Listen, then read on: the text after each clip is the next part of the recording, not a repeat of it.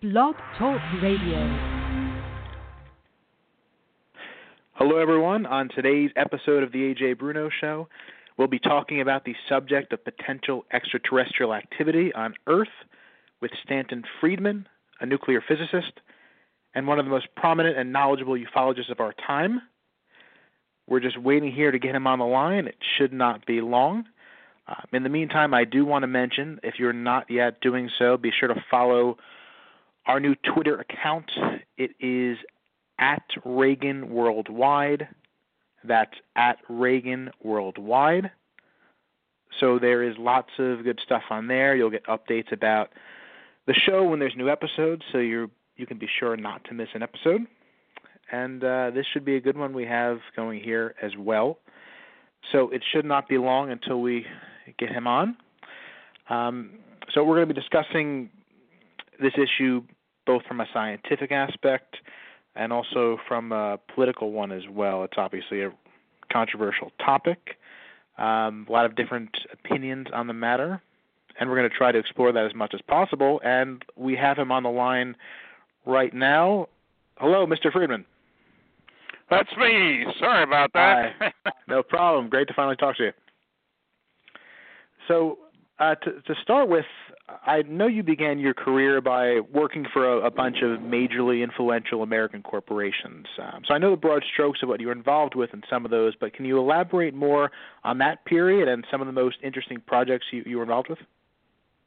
Yeah, my specialty was working on canceled government sponsored research and development programs. Uh, three years with General Electric Aircraft Nuclear Propulsion Department it was a big effort. In 1958, our budget was $100 million. We employed over 3,000 people, of whom 1,100 were engineers and scientists. So this wasn't a bunch of professors and a few grad students sitting around the table. It was a major effort. My work was in radiation shielding because if you're going to build a nuclear airplane, it uh, weight is a major consideration. Let me put it that way, because you need shielding for the reactor since uh, neutrons and gamma rays like to get out and air has to come in, you've got to do something to counteract the the op- opposing tendencies. In other words, then I spent uh, three years uh, working at Aerojet General Nucleonics, uh, compact nuclear reactors for space vehicle applications, uh, and that program got canceled. And I spent three years at Generous, uh, General Motors uh, Allison division in uh, Indianapolis, and we were looking at compact reactors uh, that would be moved from place to place. You know, you're going to invade Antarctica, bring a power source with you. And finally, and in a sense, the most successful and interesting and uh, that's the word I want, frustrating. I worked for Westinghouse Astronuclear Lab in Pittsburgh, and our job was building uh, nuclear rockets. And uh, you can more than double the payload to Mars, for example, if you have a nuclear rocket. And the high point was we successfully tested the NRX A6 nuclear rocket reactor propulsion system. This little beastie was less than seven feet in diameter and operated at a power level of four, uh, yeah, 1,100 megawatts, which is half the power of Hoover Dam uh, liquid hydrogen comes in, or gaseous hydrogen comes in, uh, gets liquefied and gasified, uh, and gets expelled at 4,000 degrees. And uh, the test was a great success, somewhat to our surprise. and uh, Aerojet General also built one only 1,000 megawatts, and Los Alamos built and tested Big Brother, if you will, Phoebus 2B.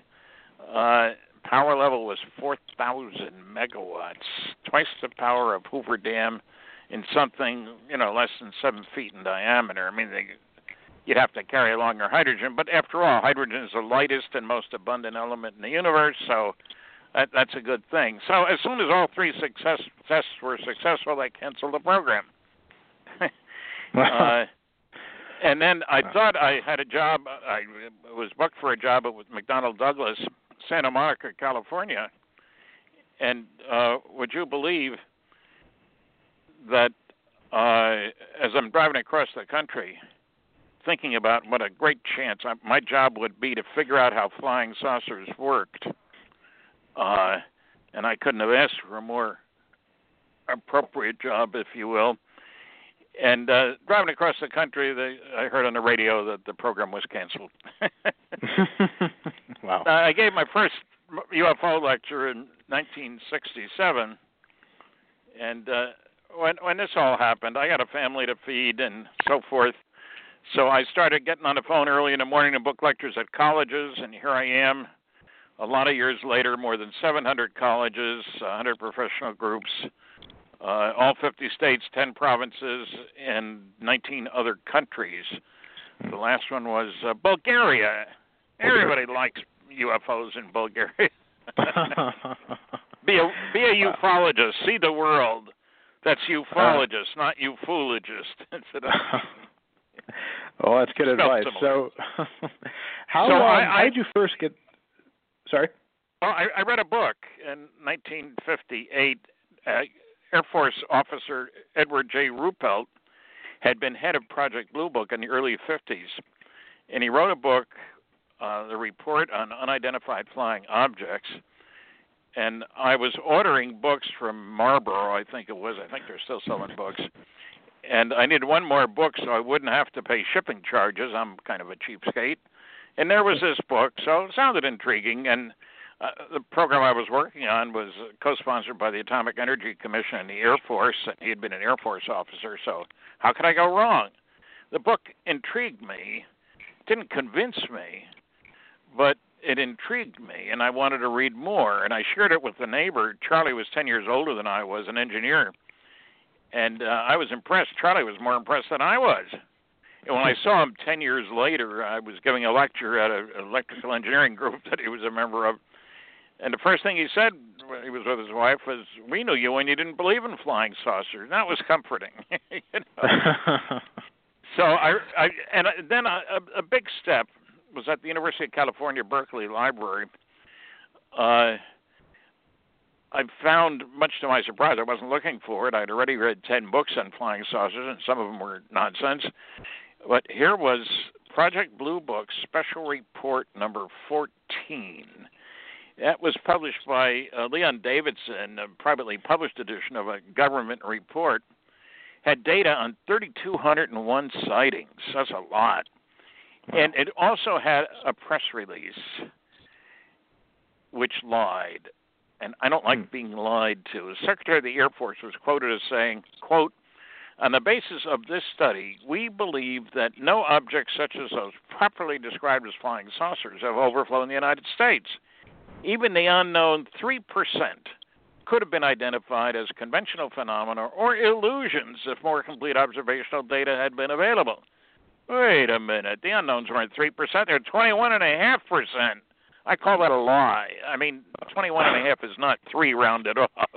and they also, uh, the report included uh, comparisons between the unknowns and the knowns statistical cross comparison on the basis of six different characteristics appearance, mm. size, color, shape, speed, that sort of thing indicated that the probability that the unknowns, the only ones they're interested in, were just misknowns, was less than 1%.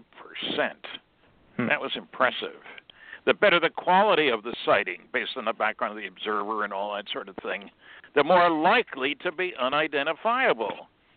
So I, I was really angry. I joined APRO and NICAP, the two UFO groups at that time. Neither one exists any longer, and uh, to get their newsletters.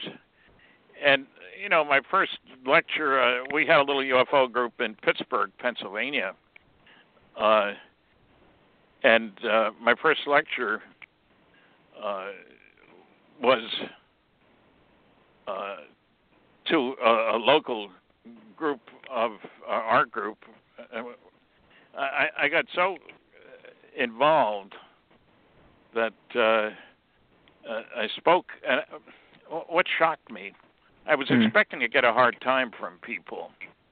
You know, nobody believes in flying saucers, that sort of thing. Right. And I got a great responses and uh, I spoke at a joint meeting of the local sections of the American Institute of Aeronautics and Astronautics and the Institute of Electrical Engineers, we had 400 people there, and there were no nasty questions.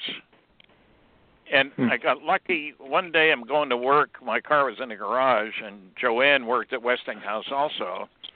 And we're talking. I said, I'd really like to speak at Carnegie Mellon. And she said, Well, did you talk to the dean? Well, no, I talked to Dr. So and so, and he wasn't interested. She said, Stan, the dean's my husband. He's heard you on the radio. Give him a call. So Hmm. I did.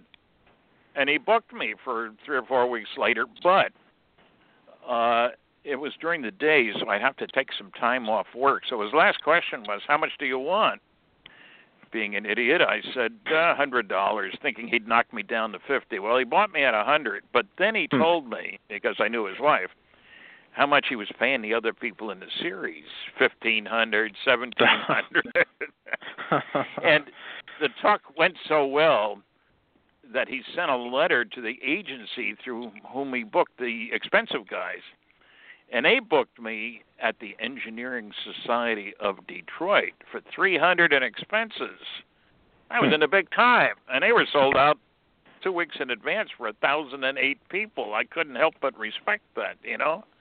Right. So that's what really got me rolling. Uh, and you know, I have found that people are interested in this subject.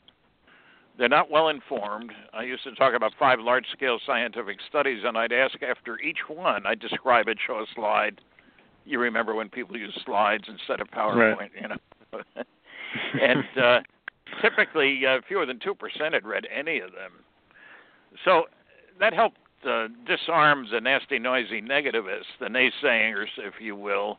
Mhm. I had one guy, uh, what was it, Gulf Oil Lab uh, Research Center, was dinner and the talk, and he interrupted me, and I said, I'll talk about that later. And the second time, finally, the boss says, let him finish. Okay, I turned to him. Well, I'm sure one could come to another conclusions than the one you've come to. And I said, Well, as I recall now, you hadn't read any of those five large scale scientific studies, right? Well, yes. That's the difference between us, isn't it? I Hmm. gave you my conclusions. I referred you to the evidence. I've read all those documents. You've read none of them. Whose opinion's worth more? Not another word from him. Uh, wow. That uh, now that seems to happen quite often, I think. So, uh, getting into some of the the more specifics, uh, one of the events that most people at least know in general about would obviously be Roswell. So you were the first Yes. civilian investigator um, who went there and actually Yeah. documented everything. Uh, what were some of the things Well, you uncovered not only- that found? Yeah. yeah, it wasn't a question of uh, going there. wasn't the big thing. The, the, Mhm. it, it happened, you know, by by accident, if you will. Uh, I was doing three interviews at a television station in Baton Rouge, Louisiana, before giving a lecture that night at Louisiana State University. And I'd done all three interviews. The students had brought me there. And when I got finished, the program uh, producer uh, said, Gee, you know, the guy you ought to talk to is Jesse Marcel. And brilliant investigator that I am, I said, Who's he? His, his next sentence changed my life. No. He handled wreckage of one of those saucers you're interested in when he was in the military. What? What do you know about him? Well, he's a great guy. We're ham radio buddies. And I found out later Jesse had asked him while they were uh, talking about radio uh, for more about the story because he'd seen the original article and he didn't tell him anymore. So I was intrigued. Uh, the next morning, I was at the airport early, called information, and for your listeners, that's how we used to get phone numbers. You know, before everybody had a computer on his desk. I uh, got a number for Jesse A. Marcel, and he told me his story, and I was very favorably impressed. Part of it is my nuclear background. He was the intelligence officer of the 509th Composite Bomb Group, which was based in Roswell. This is in the late 40s. Hmm. And they were the guys who dropped the atomic bombs on Hiroshima and Nagasaki. And two more, that was in 45, two more in a test uh, sequence a couple of years later. I had to respect those guys. You don't pick dinks to do that. The base commander, Colonel Blanchard, at at that time, uh, turns out he went on to be West Pointer went on to be a four-star general and was vice chief of staff of the Air Force when he died of a massive heart attack. So we're not talking about dinks here. Uh, you don't get to be in those positions, especially back then.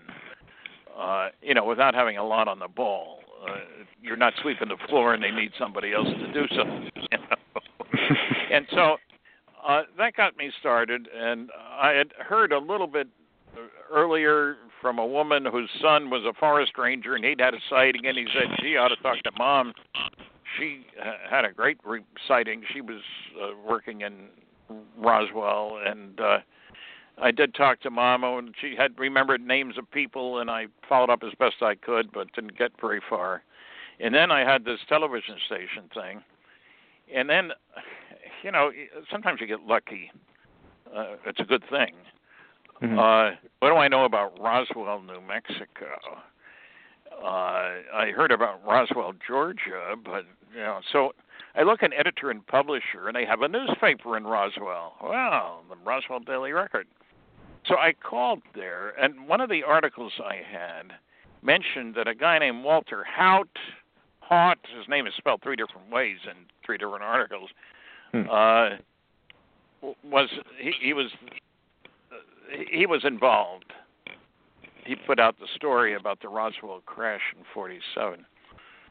So before I could finish, I asked. They asked me what I wanted, and I told them before I could finish the sentence. "Oh, his wife works here."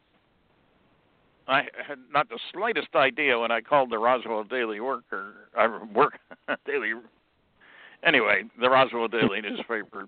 Glean. Uh, I'm thinking we have a Fredericton Daily Gleaner where I live, and I always get the two mixed up.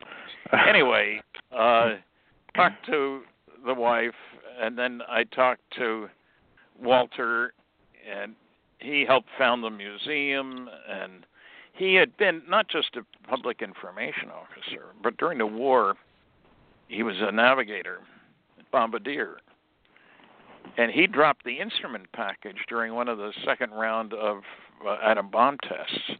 And you pick your best guy to do that. We didn't have atom bombs to waste at that time.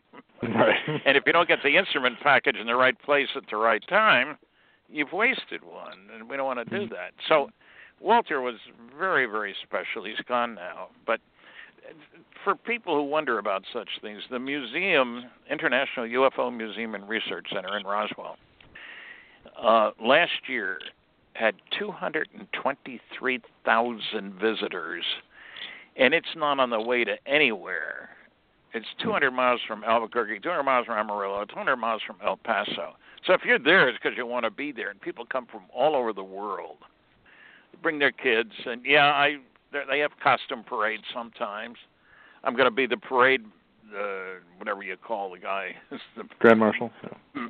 It, grand, oh yeah, I like yeah. that term. That, that grand marshal at this year's Roswell Festival. It's uh, first or so week in July, right after July 4th this year and they tell me they're going to be big doings and be prepared. So I will be prepared because I have announced that I'm retiring Hmm. sometime soon. And you know, 60 years is a long enough time, don't you think? Be 84 July. I I wish we had gotten full disclosure by now, but you know. Well, you know, it, it's it's it's a strange world we live in people are interested all over the world, and I I mean I've lectured in Australia, I've lectured in Saudi Arabia, in South Korea, in China, and a bunch of European countries, in Argentina, and Brazil, and Mexico, and people are interested all over the world, and they're curious, and uh, nice things have happened from my viewpoint. Uh, in other words, our knowledge of the world the universe around us, whatever you want to, the galaxy around us, has changed drastically. Uh, I can remember when we thought this was the only solar system there was, and we're on the only planet in the solar system that's got uh, oxygen, you know, and water and stuff. So aren't we special? Which is a hmm. terrible thought when you think, yeah, in World War II we killed 50 million people. this, this is the best that God can offer. Come on. Yeah. Uh, uh, well, you know, well, let's be realistic. I don't know what the kids learn in school, but I do know that there were bombing raids over Europe with 300 airplanes flying, you know, in formation, dropping bombs as they went. Mm. And that, you know, that's pretty scary. But one of the big things that we found, thanks to the Kepler satellite, I mean, Frank Drake of the SETI movement, S E T I, Search for Extraterrestrial Intelligence. I think it really stands for Silly Effort to Investigate, but anyway, that's the point. Frank, in 1960, said that there might be as many as 6,000 places that could be sending signals our way. Well, uh, one of the things we've done is we put up a lot of satellites that get information you can't get from down at the surface of the planet, and the Kepler is looking for planets, and it's amazingly sensitive. And now there we the latest number, 1.6 planets per star. Now, if you think about that, within 100 light years of here, which is just down the street, really, uh, there are 10,000 stars or 16,000 planets. I'm not saying they're all inhabited, of course not. But as a nuclear guy, for example, uranium 235 is the isotope we want to use in nuclear weapons. We do a lot about nuclear weapons. And uh, it's seven tenths of 1% of all the uranium atoms. Do we say, oh, it's worthless, it's less than 1%? No, we say, let's spend umpteen million dollars to build a mile long facility. This is during World War II Right. to pump a gas, a uranium-based gas, through a long system, a mile-long system, and the lighter isotope U-235 moves faster than the heavier one U-238, and pretty soon you're enriching it. Hmm. Now we were using five percent of all the electricity produced in the United States in the middle of the war to enrich uranium isotopes in secret, mind you. Uh, I know there are people who say governments can't keep secrets. Uh, well, that, that's simply not true. I had a security clearance for 14 years, Hmm. and I will absolutely guarantee you that governments can keep secrets. Uh, lots of them, and they're big programs. It's not just aircraft nuclear propulsion. And, uh, they're classifications, classified stuff everywhere, and uh, so it, it, it's a it, it changes our picture of ourselves. Uh, obviously, we're not the big cheeses around, and why anybody No. would be surprised that anybody is coming here when you say, "Well, why don't they talk to us?" Yeah, land on the White House lawn, which is a no-fly zone. You know? Well, well, there was that story about later. Eisenhower the potentially having met with them, but yeah. What? there's that story about Eisenhower allegedly having met with some ETs in person. Yes, and I don't know what to make of that story. Of all the people around, Ike would have been the best one, I suppose. You know, people don't realize. Here we have the guy who led the uh, Western forces during World War II, and because of the Cold War, suddenly we're working with enemies, Germany and Japan. Hmm. Now, who could have put that coalition together? Uh, not many. Uh, Hmm. Eisenhower was a diplomat. Uh, he was a good, solid military man. I'm not putting down his nuclear, uh, his uh, you know military capabilities, but just uh, if there was anybody who would likely uh, wanted to meet with aliens, it would have been Ike. Now, what they said to each other, I don't know. Whether the meeting actually took place, I don't know. Uh, and you know, if people, the government plays some funny games. One of the big intelligence agency is the NSA. Stands for Never Says Anything, No Such Agency. You know.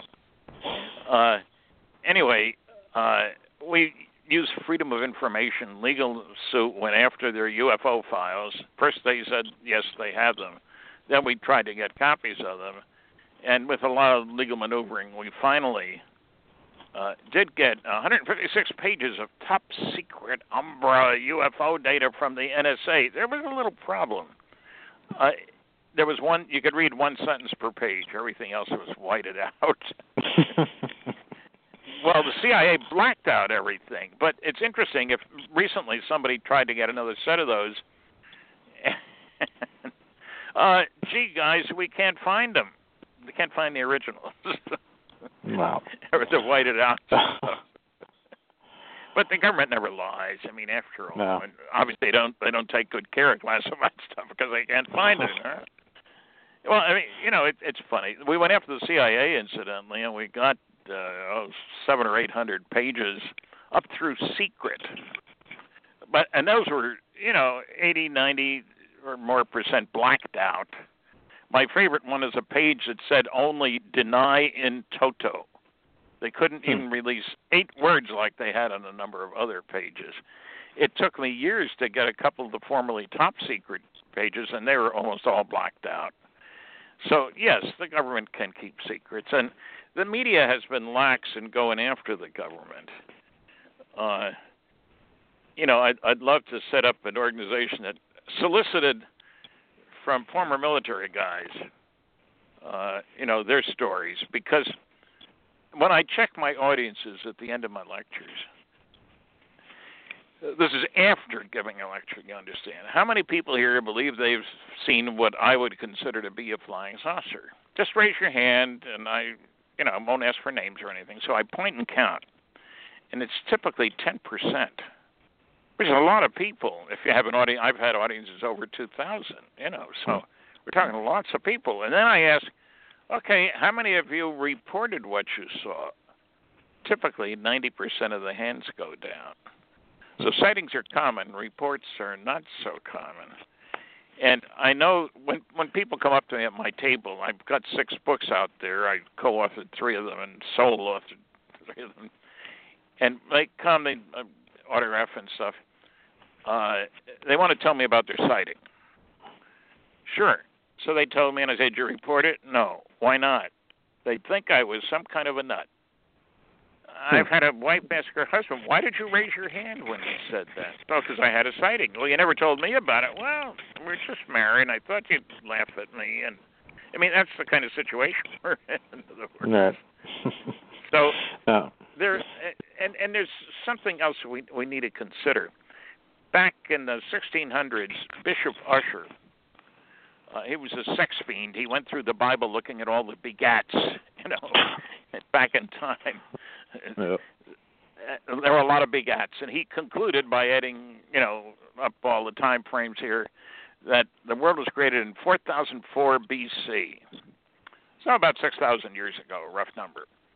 And now we know we left out six zeros because Earth is at least four billion years old, Hmm. and the universe is 13 or so billion years. I mean, I wasn't around at the beginning. I'm an old guy, but I'm not that old. my my point is that that's part of the picture. We we need a new view of who we are and all the rest of that. And oh, let me correct another false impression. Well, people say, "What's the matter, Friedman? Have you forgotten Einstein? You can't go faster than the speed of light. Look how long it would take you to get to any of those places out there, or them to get here." I didn't forget about Einstein. There is, how shall I put it, uh, a temptation to say, well, you can't go faster than the speed of light, so if you want to go to a place that's uh, 20 light years away, it's it's got to take you a minimum of 20 years.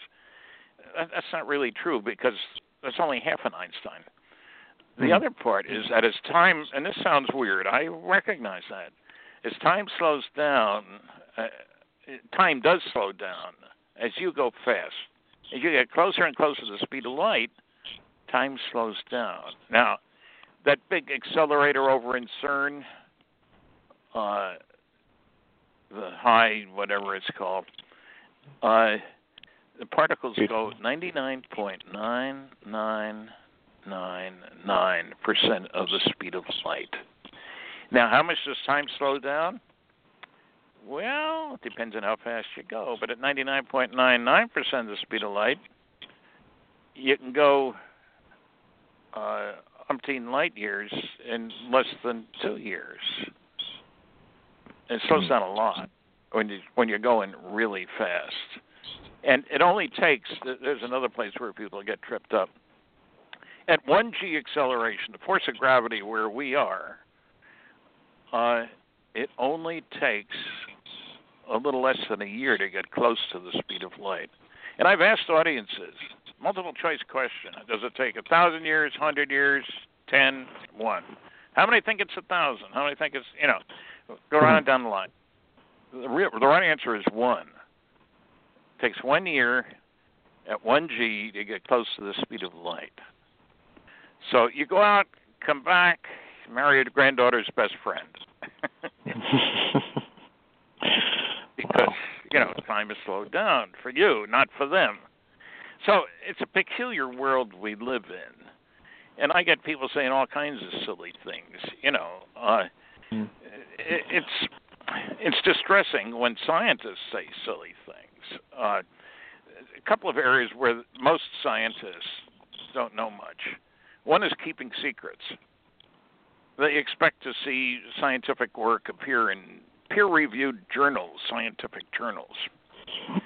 They can't imagine that enormous amounts of work gets done at great cost in secret. Uh, and they also don't know much about advanced technology. I mean, working on nuclear rocket engines, you develop an appreciation. Uh, well, it, to give you an idea how much things have changed within my lifetime, uh, how the amount of energy we're able to use for destruction. In World War II, a big bomb was a 10 ton blockbuster. It released the energy of 10 tons of dynamite. Wow! Made a big hole in the ground, too. Hmm. Uh, in 1945, to end World War II, we dropped a couple of atomic bombs. Tested one before that, so three altogether in that year. And released the energy of 15,000 tons of dynamite. That was an atomic bomb. Now, the real humdinger was the H bomb, a fusion device. We didn't even know about fission and fusion until 1938. We didn't know that there were neutrons until 1932. So we, we've been learning. But the Russians dropped uh, the first H bomb was dropped in 1952. Released the energy of 10 million tons of TNT. And the Russians dropped, they called it Tsar Bomba, about 1960, released the energy of 57 million tons of TNT in one stinking bomb. Now, the reason I go into this is not to scare people, though it should, Hmm. but to recognize that when you know about fission and fusion, you can talk about going and bothering your neighbors. I did a study, was involved in a study of fusion propulsion. That's what goes on in all the stars nuclear fusion. I did a study in 1962 at Aerojet General. And would you believe we decided that yes, you could go to the stars with nuclear fusion. If you got the dough, you can go. Can I answer that to get it off the hook? Sure. Goodbye. Don't call back.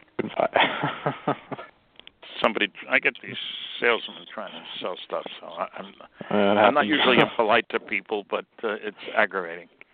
Anyway, what what I'm saying is, for the first time in man's history now, we can seriously talk about going to the stars, and if we can talk about that now, then how much longer ago could our neighbors have done that? You, you see what I'm getting at? Right. No, I, I wonder Changes. how far ahead we are compared to um, what you know what we know about. There was that whole issue with that uh, Gary McKinnon guy who got into NASA's computers and found evidence of a potential military uh, secret space fleet. I mean, what do you make of something like that? Do you think that's possibly true? I'm not-? I I, I have my doubts about a secret space fleet. Uh, Mhm. takes an awful lot of dough and a lot of space and a lot of people and what has come of it why would we still be building the old stuff if we've got something new and better so Yeah. I, I, I'm a I, I don't believe it until I see better evidence. In other words, there are loads of good stories around. I used to read a lot of science fiction when I was young.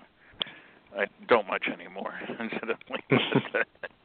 well, the real world is exciting enough, and uh, you know, technology.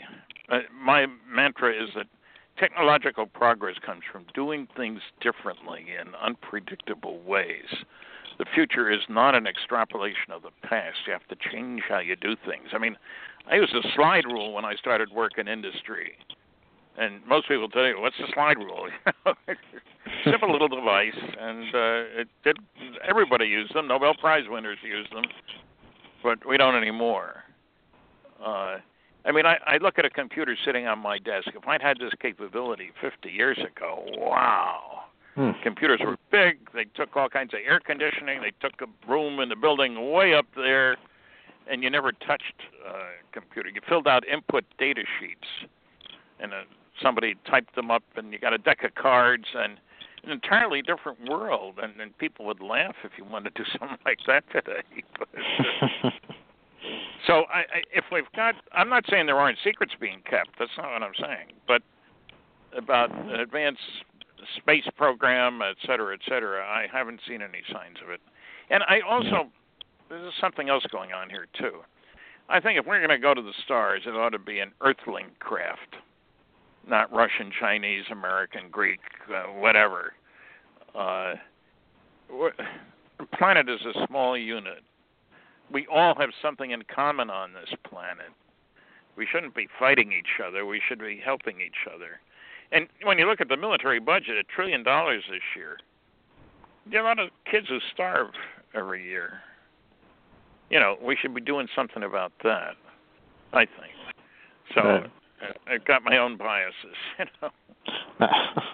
No, no, especially in, in space exploration, I don't think enough is being put in that. I mean, if if we haven't been to Mars yet, the fact that it's going to take you know possibly like 70 plus years before going from the moon to Mars, I think is just ridiculous.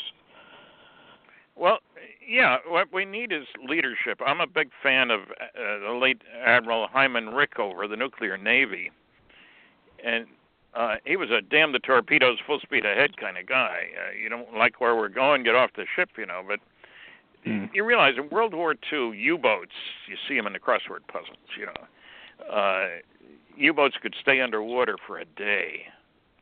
They need oxygen for the diesels and stuff, you know.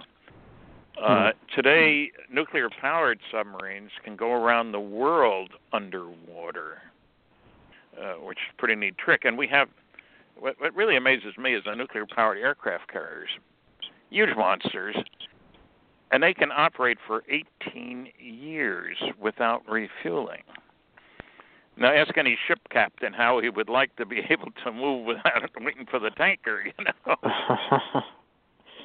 18 years a long time. Full speed ahead.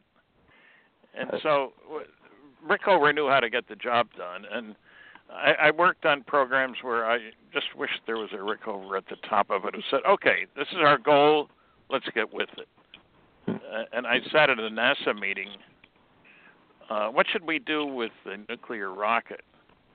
We could do this, we could do that, we could do something else uh, Earth uh, orbit, lunar orbit, uh, base on the moon, a, a bunch of choices.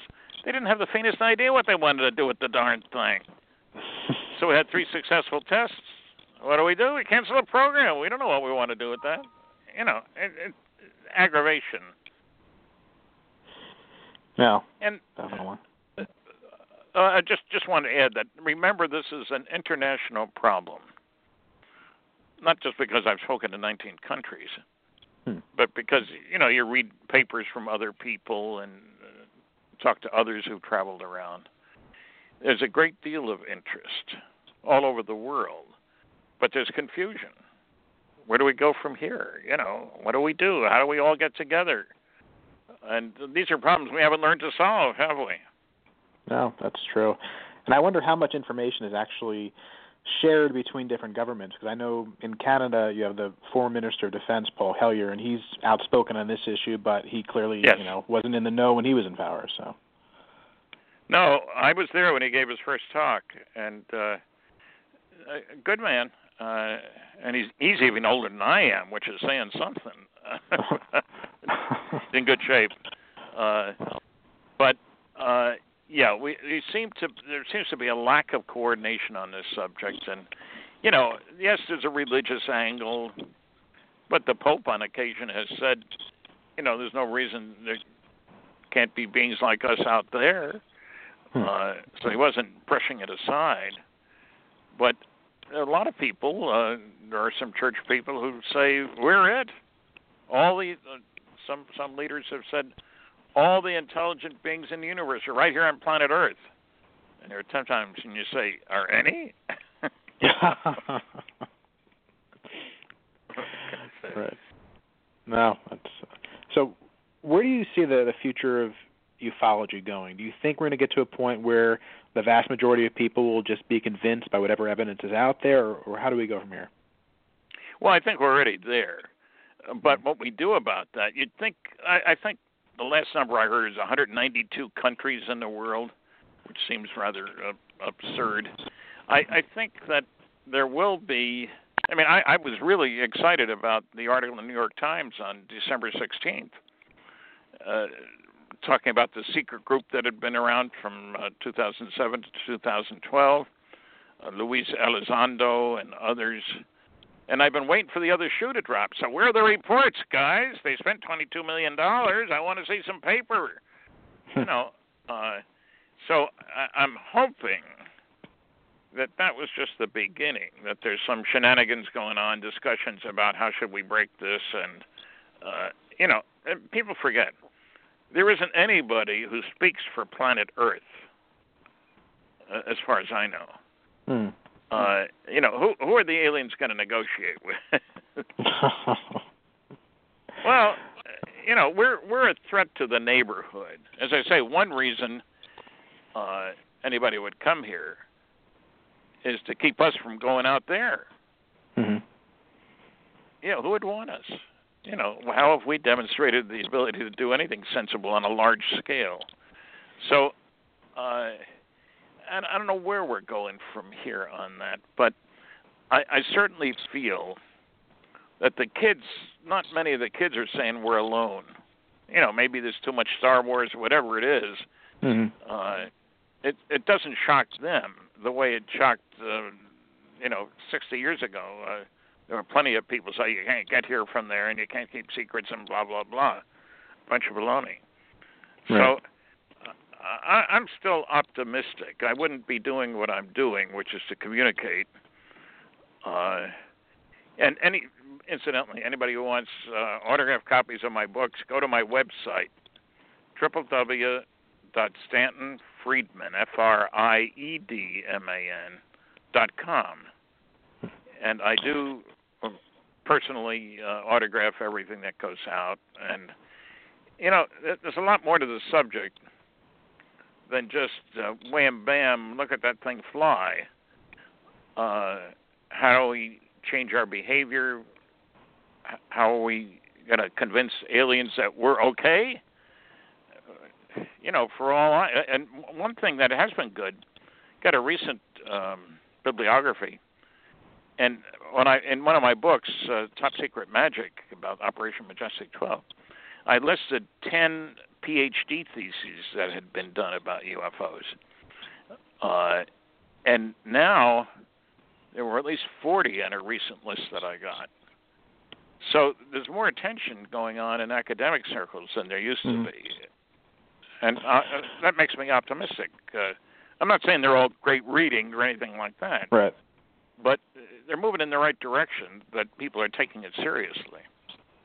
Well, and I you know, hope it continues to move in that way. It's definitely a topic which deserves a lot of attention, and um, you know, Yep. there's so much we could talk about it with, but uh, we're up against the clock. But thanks so much for coming on. You shared a, a really a lot of um, enlightening information, and it was great to hear it. My pleasure. I, I love, you know, I grew up with radio, so I'm comfortable with radio. I can do it at two o'clock in the morning in my pajamas. I can't do television that way. Oh, it's a great platform, and um, and I hope to hear Yep. more from you in the future. okay, right. my pleasure to be on. Thank you. Thanks a lot. Bye. Bye. That was Stanton Friedman, a nuclear physicist and um, really uh, extremely knowledgeable ufologist. Um, so that's our show for today. We'll be back next week with a new episode, a new topic. Be sure to tune in then. Until next time, this has been Ajay Bruno for the Ajay Bruno Show. So long and goodbye for now.